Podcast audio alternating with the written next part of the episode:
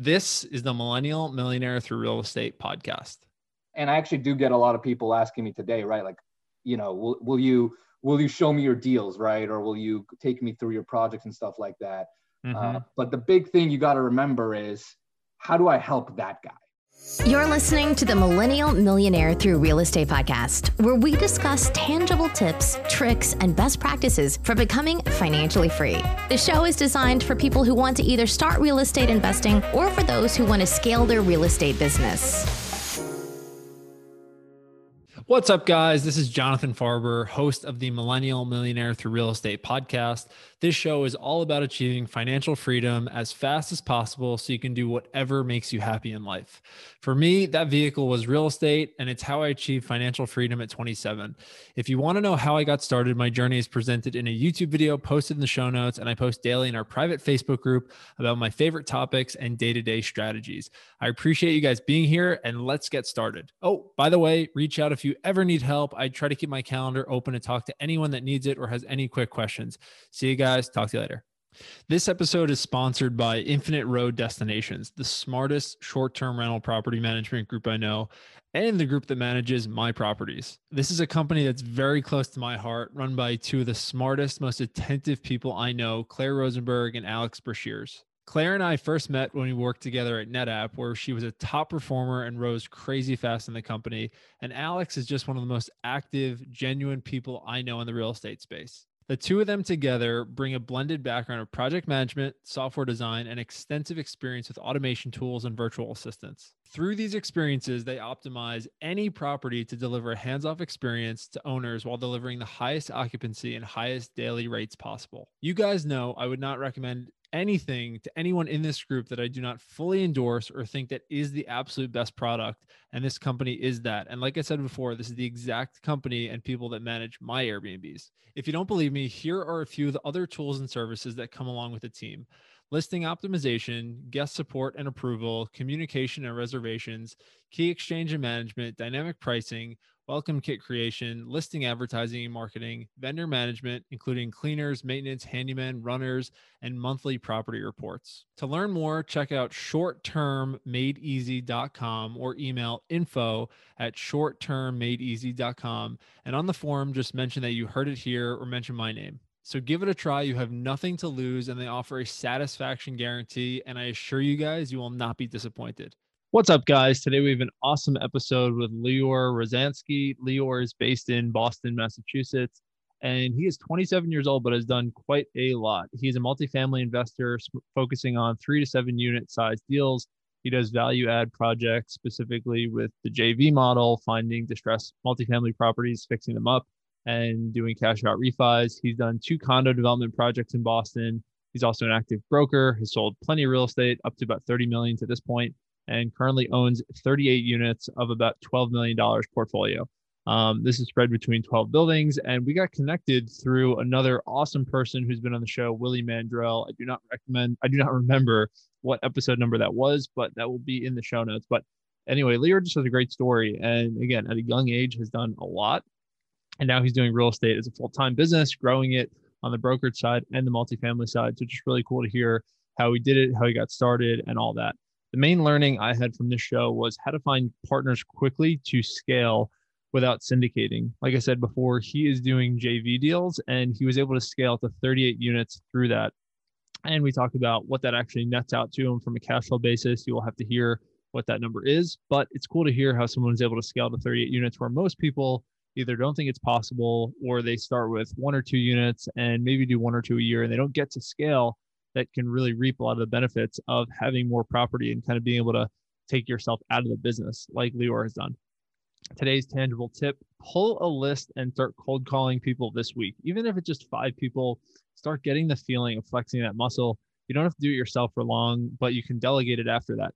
You just need to get an idea of what that actually feels like to pick up the phone and call someone and start hunting for off market leads. Lior talks about when he was building up his realtor business, he was cold calling people all the time. He got really good at it and he was finding tons of listings just from cold calling people because a lot of people don't like to do it or they don't take the time to get good at it. And he took time to actually perfect his craft. And now it's really helped him in the multifamily side of things where he's calling people all the time, seeing if they're willing to sell their property. And he's finding deals that way. So that's today's tangible tip. Just get a list, start calling. You can pull it from PropStream or ListSource or your local government or not local government, your local city or ordinance, and you can just start calling. And it's a great way to actually get in the game and start finding off market leads.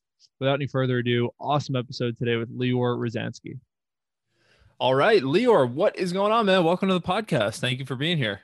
Hey, thanks for uh, having me on. I appreciate it. Yeah, man. I'm excited to have you on for a couple of reasons. One, through because you're you're connected through Willie Mandrell, who's a great guy and uh, been on the show a couple times. And two, you're 27. You've done a ton at the age of 27 or by the age of 27. Me being 27, also in our group, really focus a lot on millennials and building wealth, kind of in the early years. Um, I feel like we're just gonna have a lot to talk about, and uh, you know, just your story is is pretty cool, man. So, from a high level, if you wouldn't mind, could you give us the the entry point into real estate, how you got into real estate, what caught your eye with it, and then kind of what your first couple moves were. Yeah, for sure. And uh, no, appreciate you having me on here. Us uh, young bucks gotta stick together, right? it's a, in this 100%. Uh, business.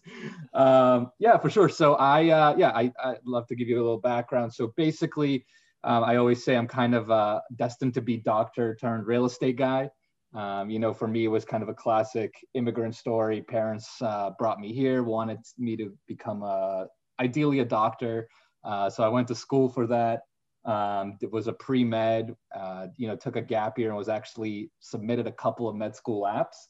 Um, and that's kind of the, just as I was doing that, that's kind of the period when I started exploring the idea of like investments in general. Um, you know, and I kind of figured that I wasn't going to be the next Warren Buffett and I wasn't going to hit some crazy tech stock and blow it up like that. So I started looking at some alternative vehicles. And, you know, real estate was never really that much in the cards. I mean, no one in my family really did it. Um, I had zero construction background. Uh, you know, my dad always told me I had two left hands, so I can't I can't swing a hammer for my life. Um, you know, so but it, but it kind of just I, I, kind of stumbled on it a little bit randomly. Uh, someone recommended BiggerPockets to me, and you know the numbers kind of made sense, right? I mean, I you know the the idea of buying something, renting it out, generating a little cash flow was a very was a very logical idea to me. And I'm, I'm kind of a numbers guy, mm-hmm. uh, and uh, you know it just it made sense. And at that time, I was kind of thinking, you know what, I don't really have that much to lose. Uh, I was, you know, I think I was 22, 23 at the time and I just said, no, let's screw it. Let's uh, let's take a shot at it. So mm. yeah, so I kind of uh, went with that mentality. Uh, house hacked my first three family, and uh, liked it so much within the first month or two that I pulled out all my med school apps, and uh, the rest was history from there. wow, just like that. I mean, you knew that was the direction you wanted to go, though. Yeah, you know, I, I don't know if I would say I had like a crystal clear vision of where I was going with it. Um, but at that time, I started networking very heavily. Um, once I closed on that first house hack, I was also networking with a bunch of uh, larger investors and developers. And I actually um, had already in motion uh, kind of kind of like an informal agreement with a developer. If I found him a deal, he said he would bring me in there, show me the ropes. Um, and it was just interesting, right? I mean, again, he showed me the numbers behind the projects. And again, I'm a numbers guy, and the numbers seem to pencil out pretty good. Mm-hmm. Uh, so it kind of got me pretty excited to see what led down, you know, what can uh, happen down this path. Got it. How how did that first house hack go? Anything memorable from it, or kind of you know looking back at it? Uh, pretty straightforward, honestly. Uh, the big thing I would say is within the first month, I had a nice eight thousand dollar bill because I had a, uh, one of my furnaces go out. Mm. so that's always fun. So I learned the lesson of uh, staying liquid and having good reserves very quickly. Um, but otherwise, you know, it's you know, I tell this to everyone. It's it really isn't rocket science. I mean, the numbers, the numbers are the numbers. As long as you are pretty realistic about your rents, it's pretty easy to understand what your expenses are um, you know, there's really not that much to it. Yep, hundred percent. Um, so what happened next? Uh, you did the first house hack. It sounds like you started gaining momentum. You knew it was the direction you wanted to go. Um, tactically, you know, what was your next deal? Who did you start talking to? What was your mindset at that point? All that. Yeah. So again, I was trying to figure out. Okay, so I did my first house hack. I used my I used up my FHA card, if you will how do I go to the next project, right? Because I think a lot of people, once they do the first house hack, always think, okay, what do I do after I use that first FHA loan? Yep. So, you know, as I said, I started networking a bunch and I figured out that there was a couple of developers out there that if I brought them a good deal would essentially bring me onto the deal and you know and essentially teach me the ropes of what it is right because I, you know um, they for them it made sense right? Because if they could find another deal um, that's obviously a win for them. And if i could get into um, the ownership side of a development project learn the construction side you know it would just be beneficial for myself right? And, and i actually do get a lot of people asking me today right? Like you know will, will you will you show me your deals right? Or will you take me through your projects and stuff like that? Mm-hmm. uh, but the big thing you got to remember is how do i help that guy right? Like how do i because the developer the guy that the guy that already has the resume is busy right? He's he's got a lot of stuff going on. He's being pulled in every single direction. Um, so reaching out to him and saying hey can i walk your project or can you help me figure out the ropes? It's not really going to go that far for you. Mm-hmm. Um, so I kind of went of the route of, okay, well, um, I'm going to help you find a really good deal um, because I also became a real estate agent at the time. Um, and I started, you know, and I really started hammering the marketing and acquisition side. So that's the that's the angle I took is I'm gonna find I'm gonna provide you value, find you a deal, and then I'm gonna and that's how I'm gonna kind of rope us in together. Mm, got it. Um, Interesting. So, I mean, it sounds like at the beginning, did you have any real estate friends? Like, how, like something that just this is sort of prompted, but I know at the beginning for a lot of people, they they struggle because they don't know people in the industry, and it's in some cases hard to meet people. But it sounds like for you, that was an important part of getting networked at the beginning, and then finding partners, finding brokers, finding other investors to just start thinking about how to do more deals and also maybe scale. So can you just maybe talk to like how you thought about networking at the beginning or what your plan or tactics were to meet more people in a in a new market? Yeah, I mean, I would say the big thing is just don't overthink it, right? I mean, it's not I, I didn't have like some insane game plan of how I was gonna, you know, swash a bunch of different people, right? I mean, it really was pretty straightforward. I connected with a couple of brokers on BiggerPockets. Um, I found one agent that I really liked. He started, you know, he started helping me. He connected me with his broker, which is actually uh, Willie Mandrell, the, the guy that connected us. Right? And through him, you know, then it's kind of you start meet as you meet one person, you meet another, right? You meet one person. I met him. He introduced me to his networking group, so I went to his networking group, and then you kind of just play the cards you're given, right? So I, I would say the big takeaway is don't don't uh, you know don't overthink it right just start small figure connect with a few people and and see where that conversation takes you um, it, it really there's really no like fancy game plan for net for networking mm-hmm. okay so what happened next after that first house hack yeah so i ended up jumping into uh, two development deals because i found that developer two uh, pretty cool condo projects um, in, a, in a boston neighborhood um, i will say those were probably some of my tougher years, those hmm. two projects. Uh, they were incredibly, incredibly stressful. Um, re- I had, you know, we didn't really make any money, um, very, very negligible. Both of them went way over budget. Um, you know, there was a lot of, I, I, I, quickly learned that, you know, it's very easy to put a front facade. Um, but, you know, it, it, it, was a great learning experience. Um, I figured out I learned I learned the development business. I learned the construction business. I learned what things you need to look out for, what things people tell you that may not be so true or maybe not be so great on the front end. And I kind of took those experiences with me, even though I didn't make money, to kind of my next step afterwards uh, to really start building out my rental portfolio. Mm-hmm. Would you do those again if you had the choice? 100%. You would. Okay, got it. So you still feel like you learned enough from those to to push forward you know, it was uh, it was basically my uh, MBA, if you will, in uh, real estate. okay, got it. Yeah, no, just curious because I mean, you know, like for example, uh, I took a stab at flipping. I guess I could say I learned some stuff that helped me, but if I could do it again, I just wouldn't have done it. But it sounds like in your experience, you learned enough from that that, and you maybe met some people that it was still worthwhile, or kind of maybe did it lead you to your next set of rentals, or was there any connection there, or I guess kind of just going down the path here, you know, what happened after that? You know, two years is not a really short period of time, but um, you know, I think most people also after they have a tough experience might just stop. So curious to hear how you kind of kept the momentum going.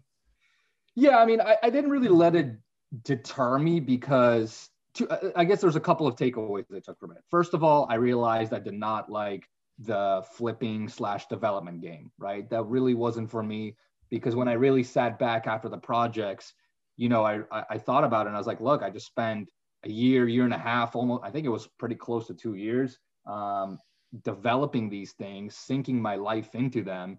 And even if I had made a profit, right? Even if I made 50 or 100 or, or 150 G's, whatever it was, right? You know, you just, you're basically just taking a check and you're starting all over from scratch, right? I mean, you don't, you don't really have anything to show for it except, except some cash. What, and I, and I quickly realized I didn't like that, right? I, I if I was going to do all that work, I wanted to have an asset that would continue to be there, right? Like um, that my hard work would pay off not just in a one-time check, but uh, over the long-term period. Um, so that was mm-hmm. probably one of the biggest takeaways I took. Um, you know, in terms of contacts and everything, yeah, you know, I, I definitely developed some good contractor contacts. Um, you know, vendors like architects, attorneys, all that stuff.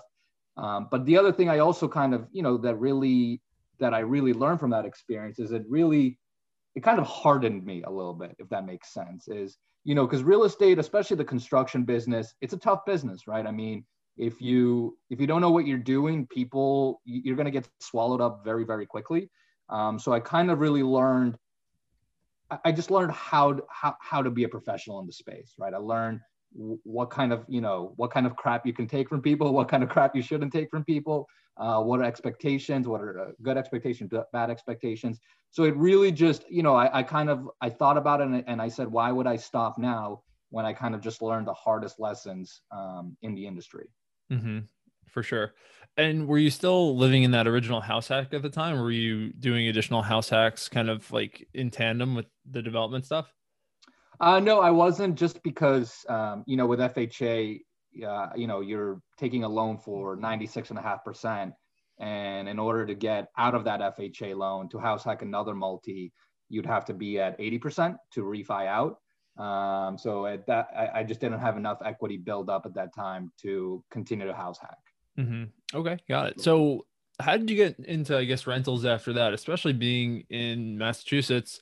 Specifically even the Boston area, where most people would say it's too expensive or the tenant laws are not in your favor or all sorts of excuses. But um, you found a way to get into rentals and grow portfolio. So can you just take us through kind of your next steps and then from a high level what it turned into?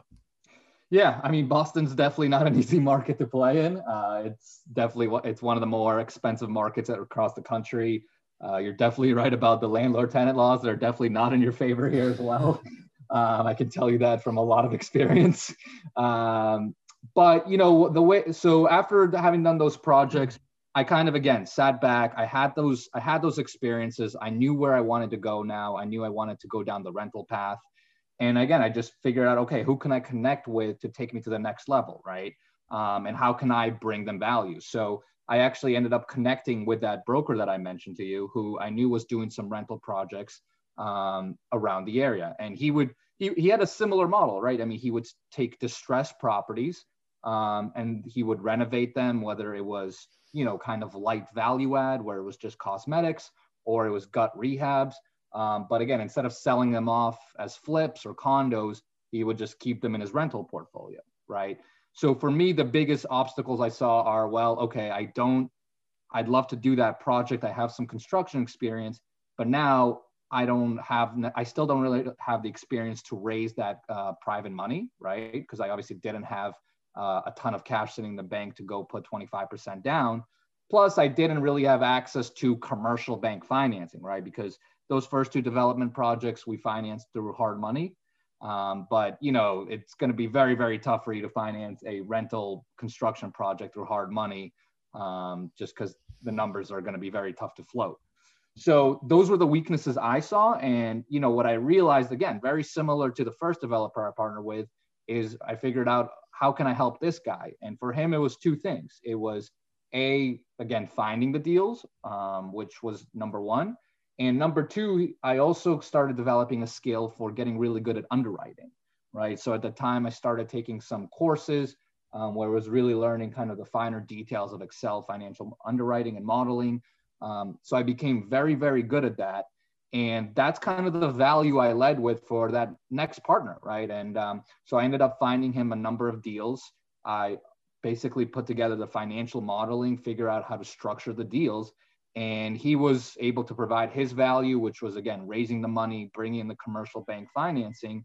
Um, and, you know, we did that over and over again to the point where now I have those skills, I can raise the money and I can bring in the commercial financing. But again, that's something that I kind of worked over two to three, four years. Got it. Love that. You said you're bringing value first, and that's how you're finding your partners. Um, you mentioned two things there. I guess if we could kind of go at them in like uh in order. You said sure. you were bringing value through finding deals, and then you also learned how to analyze deals. So, can you talk to some of the strategies you were using to find deals to bring to people at that time?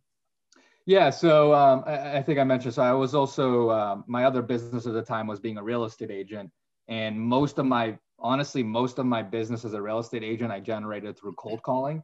Mm-hmm. I got really, really good at cold calling. I would basically slam the phones probably four hours a day, every day. Um, so I got very, very good at that. And, you know, I was able to generate business for my agent business as well as find essentially distressed leads for ourselves, right? So that was probably method, uh, primary method number one. Um, you know, as an agent, I started networking a ton with other agents, told them I was looking for property. So we definitely found a couple of deals through other agents I knew. Um, so those were probably the two main avenues, right? And what I tell people is you don't you don't need a bunch of fancy avenues, right? I would just stick to one or two um, channels that you can really focus on and dominate. Um, so I chose kind of cold calling and networking, and I got really really good at them. Mm. Any tips for someone that is maybe having a hard time cold calling or has a fear of cold calling or you know if you if you wouldn't even mind walking through what you would say on the phone i think that might help some people. Honestly i mean again you're, you're talking to a science guy in college. I mean i was the furthest thing away from a salesperson as you could possibly get. Um, i kept it simple right? I mean it was a very very simple script. Just hey you know um, I'm, I'm working in boston um, I saw you own this property. Have you thought about, have you considered potentially selling the property? Right. I mean, mm-hmm. mm-hmm. literally very, very simple. You know, I'd obviously, I studied up, I, you know, I viewed a lot of like Grant Cardone videos, a lot of different types of sales videos, um, just so I got pretty good at like handling different kinds of objections and stuff like that. But again, I mean, you know, in terms of cold call hesitation, I mean, it, for me, it was just, that's the channel I chose. Right. I mean, I, I chose it. I, I, felt comfortable with it. I didn't mind the rejection. Um, I kind, you know, for me, I got a sales coach as well. Um, you know, who gave me some tips like, you know, treat every no, the classic treat every no as like one step closer to your next yes. Um, so it was just a bunch of these little culmination of tricks that I got from my co- personal coaches, uh, you know, books, videos, all that stuff that just, you know, let me crank away at the phones and just get it done. Mm-hmm. Okay, love that. Um, yeah, I think it's just one of those things that it's like it's not really even the words that matter. Like those are the words. The words are actually really simple. It's just a matter of like, okay, am I using the, the excuse of not thinking I'm comfortable with the words to not make the calls? And that's kind of more of like the root cause analysis. I think for most people that then they just need a push to actually do it. And doesn't matter what you say you just need to do the activity. Um, i guess there's one thing though. Where were you getting those leads? Like where were you sourcing those names and those phone numbers to make the calls? Uh, yeah th- that's a great question. So i mean i would i had a system that i used called redx um, that was i primarily again got it for my real estate agent business.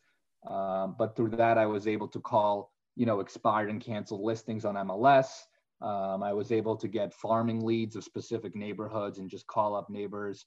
Um, so I, I, basically any any resource I could find where I could get a uh, I could get a list, I would grab and just call. Okay, cool. Uh, and then I guess moving to the next part of value add, the way that you were trying to get connected with people to partner or kind of, you know, find, I guess, either investors. Um, you said you got really good at analyzing deals. This is an area that I think a lot of people struggle with, especially on multifamily. You know, analyzing a one unit or even a four unit is pretty simple. Um, but as you get into bigger deals and you're thinking more about value add, I definitely like just just see it as an area where people get stuck a lot more. So can you talk to maybe like some of the specifics of how you got better, what some of the courses you took, who helped you actually learn how to underwrite or analyze multifamily and just, you know, what advice you have for other people based on that? Yeah, and, and I will say too, I mean, I agree with you, right? The one, the basic one to four unit house hack is very, or you know, basic twenty five percent down is pretty easy to analyze. Um, you know, our my core today is still probably the three to ten unit space, um, mm-hmm. just because again in Boston, you're that's you know you're talking about a million to five million right there um, in terms of price range. Um, but you know the complexity in our modeling obviously is again through heavy construction and raising money. So you know we have to like project much more complicated loans, return structures for private investors, um, and all that fun stuff.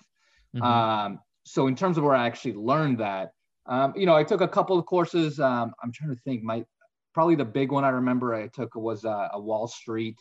Uh, there was like a Wall Street modeling course that uh, that that is used for modeling, um, tra- modeling training for private equity guys. Mm-hmm. Um, so that was a really good course. I learned a ton there, and I kind of just combined that with a bunch of you know videos, books. Um, I took a number of Udemy courses, um, and really just you know learn from a bunch of different sources honestly i'm still kind of trying to up my game today.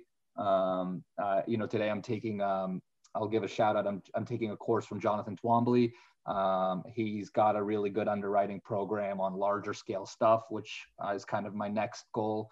Um, so I'm, you know i basically just took a culmination of a bunch of different resources videos and just kind of put it all together and you know got, started to get very good at it. Mm-hmm. Um, I realized we jumped kind of right into your start and then your deals. So can you maybe bring us up to speed on where you're at today with everything? Um, I'm, like we'll probably circle back, but just to give people context. Oh, sure. Uh, in terms of portfolio, uh, yeah. yes. So uh, today, I let's see, we've got uh, 38 units uh, in around Boston area. That's a portfolio value of about 12 million, um, wow. and uh, we've got two new construction projects um, currently being built. That's another seven units and uh, another six units, which we're hopefully closing on next week. nice, man. That's awesome. Yeah. And again, being 27, that's that's really cool. You said earlier that you guys typically stay in the three to 10 unit space, or or just that's the range you've played in. Um, any specific reason why that space, and also why Boston? You hear a lot of investors talking about you know finding cash flow markets or you know going for more units and that's the metric they go off of so like how did you pick or decide to invest in boston and then also three to ten units be kind of your sweet spot yeah that's actually a great question i mean you know the, the market selection is obviously pivotal I would say this. I mean, when I first started on my first house hack, I obviously didn't have that much of a choice just because I lived here, right? Mm-hmm. So I was like, hey, you know what? I'll just go buy in my backyard. But you know, believe me, I've had these thoughts back and forth like, should I go to a different market where I can get more yield, more cash flow? But I, I think this is kind of where it comes down a little bit to personal philosophy, right? I'm a I'm actually pretty conservative in terms of my investment philosophy. Um, I am I am not a huge risk taker. You know, in the stuff that I know very very well, will I be aggressive? Absolutely. Um, but just from a general, you know, aggressiveness, I don't like taking huge risks, right?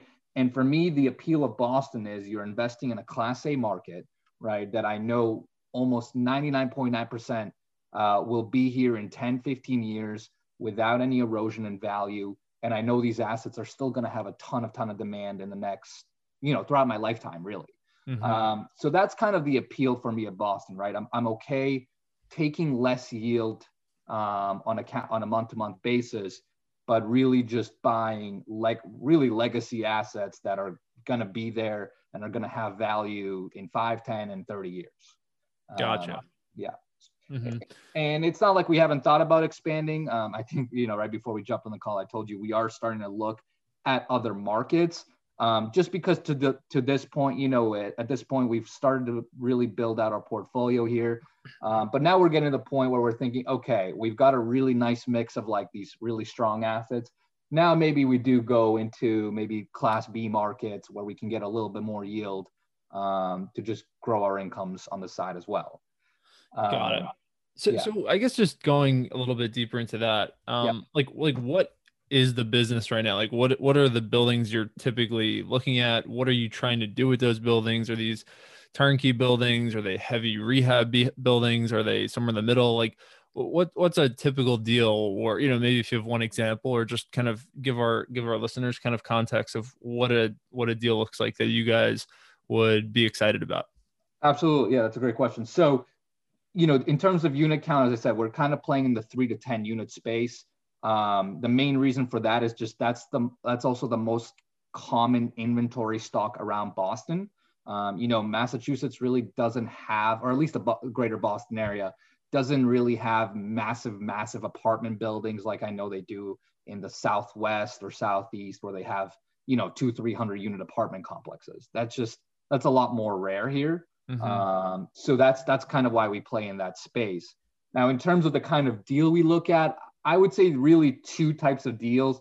Um, we either have kind of what I call the lighter value add deal, where maybe we're just doing stabilizing a building and doing cosmetics like you know kitchens, baths, floors, paint, or we're gonna go and do what's called like a full gut rehab, right, where we're buying a building, essentially tearing it uh, from the inside completely from scratch and putting everything brand new, electrical, plumbing, um, and all that fun jazz. Mm-hmm. Um, so I can give you a, you know, I can give two quick examples of each one of those kinds of deals if that'd sure. be helpful. Um, so we just closed on one of the a gut rehab a couple weeks ago. So you know that's a building, for example, we bought for seven hundred thousand. Um, you know we're putting about three hundred thousand dollars into it. Um, so that's going to cover the everything from start to finish. Um, it's going to be a brand new spanking building. Mm. Um, it's gonna so once it's once the construction is done, it'll probably be worth somewhere in the vicinity of 1.25 to 1.35 million, um, and it's going to generate about nine thousand dollars in gross rents, um, or about you know fifteen hundred to two thousand dollars in free cash flow. Got it. Wow. Okay. Um, and for most of your deals, is it you mentioned we and partners and Willie and a couple other people's? What is the structure of the business? Is it do you have different partners on every deal? Are you part of a company where you guys are buying deals together? What's what's kind of the the actual like structure and setup of that? Yeah, I mean, I've been doing a lot of uh, work recently with, uh, yeah, like you said, Willie. Um, you know, we've partnered quite a bit on a couple of deals, but you know, it's kind of deal by deal basis, right? I mean, every deal is a little different. Uh, really depends on on the t- exact type of deal. Also depends on um, how, the structure of how we're raising money for the deal, right? So if you know if we're going to be raising money as equity, for example, for a deal. So for those of you guys that are maybe not as familiar with that, uh, for every project we obviously need to put a down payment on the loan. And again, we don't really typically finance that ourselves just because if, I, if we did, then I'd be able to do one project a year.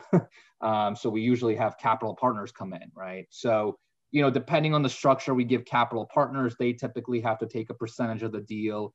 Um, so, you know, we kind of have to work out each deal individually, um, just depending on the financials, the business strategy behind it, um, and the numbers. Mm-hmm. Got it. So, on 38 units, if you could give our listeners context, you know, just mm. everyone's in this game for cash flow and a lot of the listeners are trying to figure out what their path to financial freedom is or how they can make a certain number passively or fairly passively or even actively maybe it just depends on i guess what they're doing what is what is your cash flow on 38 units look like monthly um i mean today uh, that's uh, you know i mean without like huge vacancy turnover and all that i mean i should be bringing in somewhere in the vicinity of five grand a month of free cash flow. Mm-hmm. Um, but I, I will make this note too, because you know this is a conversation I've actually had with some bigger investors, and and I, and I think it's really important to differentiate, right? So on the cash, I think you have to differentiate the cash flow side versus the equity side. And, and here's what I mean. When you buy a building by yourself, right, whether you're going to house hack it or put 25% down, that's kind of what I see as a cash flow play, right? But if you're going to kind of go into the next level, which is essentially syndication to a degree, right? Where you're bringing in capital partners, Um, you know, you're giving up parts of the deal for the, for their money, et cetera, and running running the project on their behalf. You know, the cash flow, the month to month cash flows, I'll be honest, are not insanely juicy, right? Um, mm-hmm. Especially especially when you're talking about the kind of price points I'm talking, you know, we're dealing with here in Boston. Um, you know, we're buying stuff at like 250, $300,000 a unit. Um, and, and then obviously that's not even including the renovation budgets, right? Mm-hmm. Um, so that stuff, again, honestly, it's just hard for it to be huge cash cows uh, for us personally. I would say those plays are a lot more of balance sheet builders, right? Um, those are the plays where we really build up equity in the property, really grow our net worth but not necessarily create a ton, a ton of free cash flow. Um, so that, and, and that's kind of the, you know, that's also kind of a struggle I have, right? Is I love, you know, obviously I want to c- continue to grow my net worth and, um, you know, the, all the equity I have. But at the same time too, I'm always focused on like, okay, but how do I, how do I also increase my own personal cash flow, right? Because obviously that's a big goal for a lot of investors when they start out. So I, I would say it's definitely something that I'm working on, and I know a lot of other bigger investors have, uh, you know, it's a challenge they've faced. Um, and it, there's no great easy solution, unfortunately, to it either. mm-hmm. Yeah, for sure. I mean, do you do you think that you know, for someone out there listening and they're wondering, okay, maybe I can buy a unit by myself if I save up and I can cash flow X amount, or I can partner with someone and maybe we could do a bigger deal and you know, I'll have a smaller piece of it and I'll cash flow this amount. You know what advice do you have for someone i guess out there considering using their own money versus partnering with someone? Um, and i guess the pros and cons of doing that. Yeah i mean look if, if you've got i guess it really depends on your goals too right? I mean i, I in, at this stage in my career too i am pr- i mean i'll be honest I, I am probably more heavily focused on my balance sheet rather than the cash flow aspect of it hmm. um, so you know for me I, I don't mind doing this now, if you're someone that is like, hey, you know what, I want cash flow, and that's like the most important thing for me right now, and I, you know, I don't really care about necessarily the equity buildup, which is, you know, kind of a different conversation about that perspective. But if you're someone like that, then yeah, then go use your own money and either go house hack or go put 25% down. And yeah, you're going to generate way more free cash flow than you would if you were going to partner with someone or try to you know j- joint venture or however, however you want to structure it mm-hmm. um, you know if you're more of a hey i'm trying to make this like a business and i want to you know i like the idea of increasing my net worth i don't really care about you know an extra couple thousand dollars a month is not really going to change my life because i have other income coming in then yeah maybe you go use that capital and you start figuring out how to grow that business um, and maybe get into multiple projects instead of putting all that money into one building. Got it. So I guess for you, what what is the driver? Because it's interesting. Most I'd say twenty something year olds that we have on the podcast, or even myself, I'm cash flow driven. You know, like I for me, and I feel like a lot of people they needed to get financially free to get out of a job. And then from there, they can focus on net worth and building equity and appreciation, all the other stuff. So I'm curious for you, what what is you know how, how is it that you feel that way? Is do you have you just been living like frugally and now you can support yourself on five thousand, or did you have another income stream or job during that time, or are you just playing more the long game and you know it is what it is? You don't you're, not so interested in cash flow for all those reasons or maybe other reasons. Uh, the, this is a really good question, actually. So, and this is these are a lot of topics I've been talking about. So, in terms of other income, I mean, I do have another income, right? I mean, I, I am a real estate, I'm a full-time real estate agent on this uh, um, as well. I've got a team that I run as well with multiple agents on it. Um, so I do, you know, I do have a pretty strong source of primary income, if you will. So that's why I'm not necessarily as tied down to, okay, I need to generate an extra couple thousand bucks every month, right? That's, you know, if I will, will going from that four or 5,000 bucks a month to seven, eight, is that going to make my life better? Absolutely but you know I, I, don't think that's gonna that's not my number one driver right now.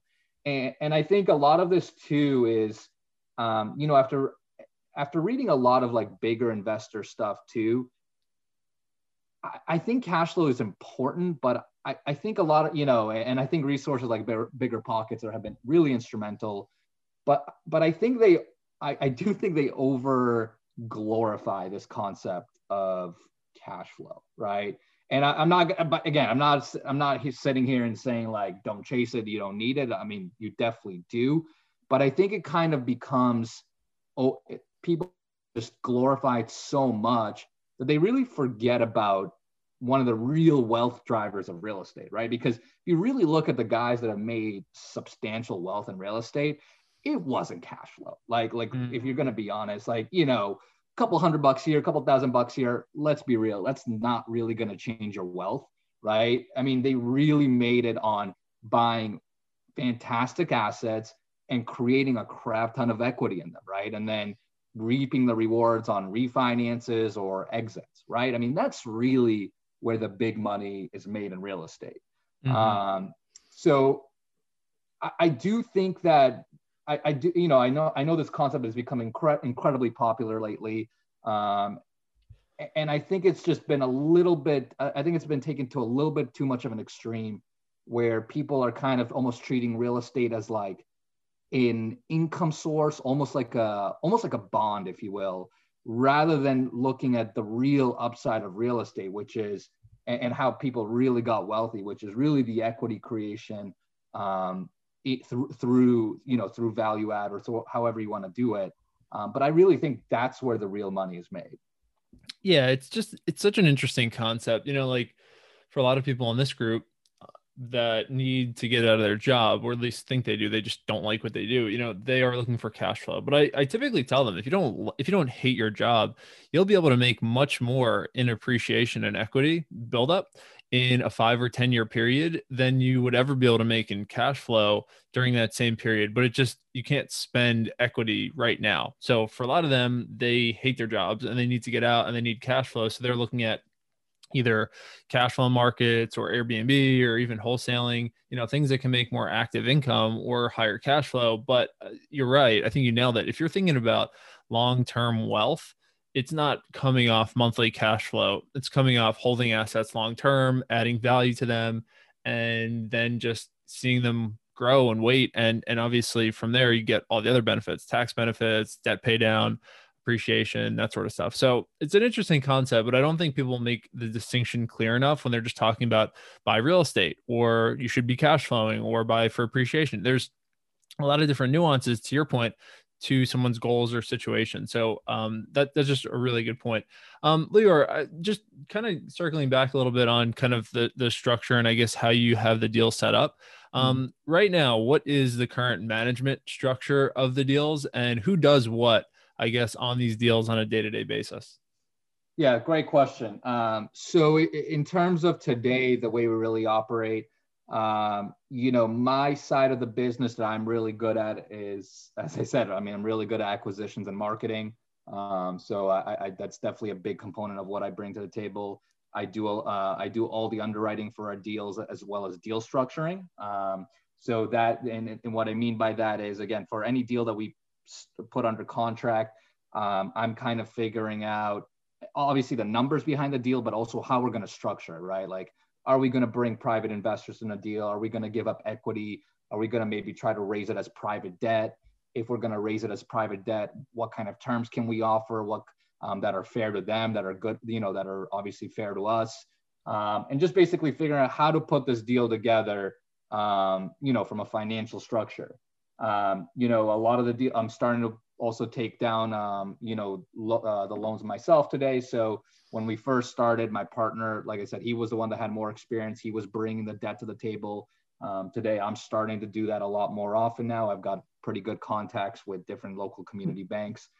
Um, so I do a lot of the kind of like that front end heavy lifting, if you will, in terms of putting the deal together. And once the deal's together, um, you know, if again, most of our projects have some sort of construction element to them. I would say my partner is really good and is really kind of the person that's running our construction aspect. Mm-hmm. Um, he's very good at that. He's actually got a team now that is like really just crunching.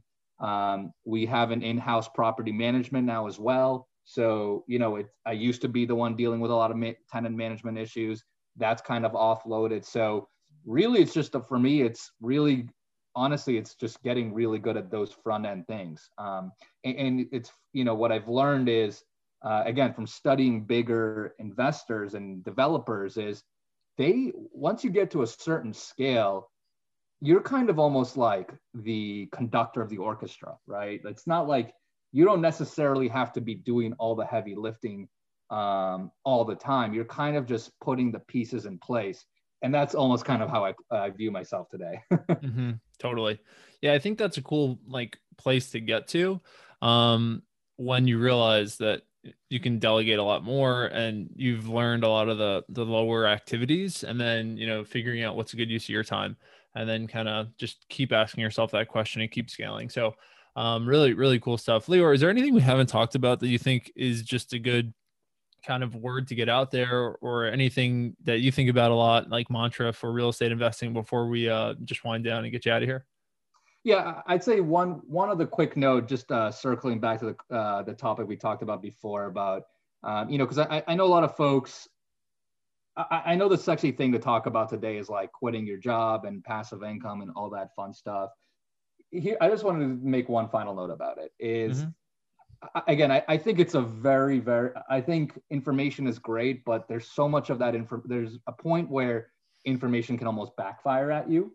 Mm-hmm. Uh, Um, and, and I think that concept has just been so over glorified today because people think like, oh, I can quit my job and I can get this passive income. But if you're really, I mean, let's, I'll be honest with you guys, like if, you know, there, there's no such thing as truly passive income, right? I, unless you're investing into someone else's syndication and they're the operator. But if you're gonna, if you think you're just gonna like buy some real estate and then sit on the beach or at home and just like make money every month that's really not how it works right like even on my own rentals that i own by myself where i make the bulk of my cash flow i mean i make the bulk of my cash flow a because i don't pay a property manager right because that saves me close to a thousand bucks a month mm-hmm. um, and b you know you, you you're dealing with crap all the time right so you know for people that are like sick of their jobs or stuff like that i would say you're going to be dealing with crap one way or another right mm-hmm. so like get good at whatever you want to do. And I and I think a lot of people honestly prematurely um, prematurely uh, ending their jobs. Right. I mean, at the end of the day, you need an income, right? And if you want to get continue to get loans, you're going to have to continue to have an income. Um, so just think about that. Don't like you know, don't get too hyped up into the whole um, you know, quit your job. Bah, bah, bah, I just think I think it's a very sexy thing to say, but people don't really think through the ramifications.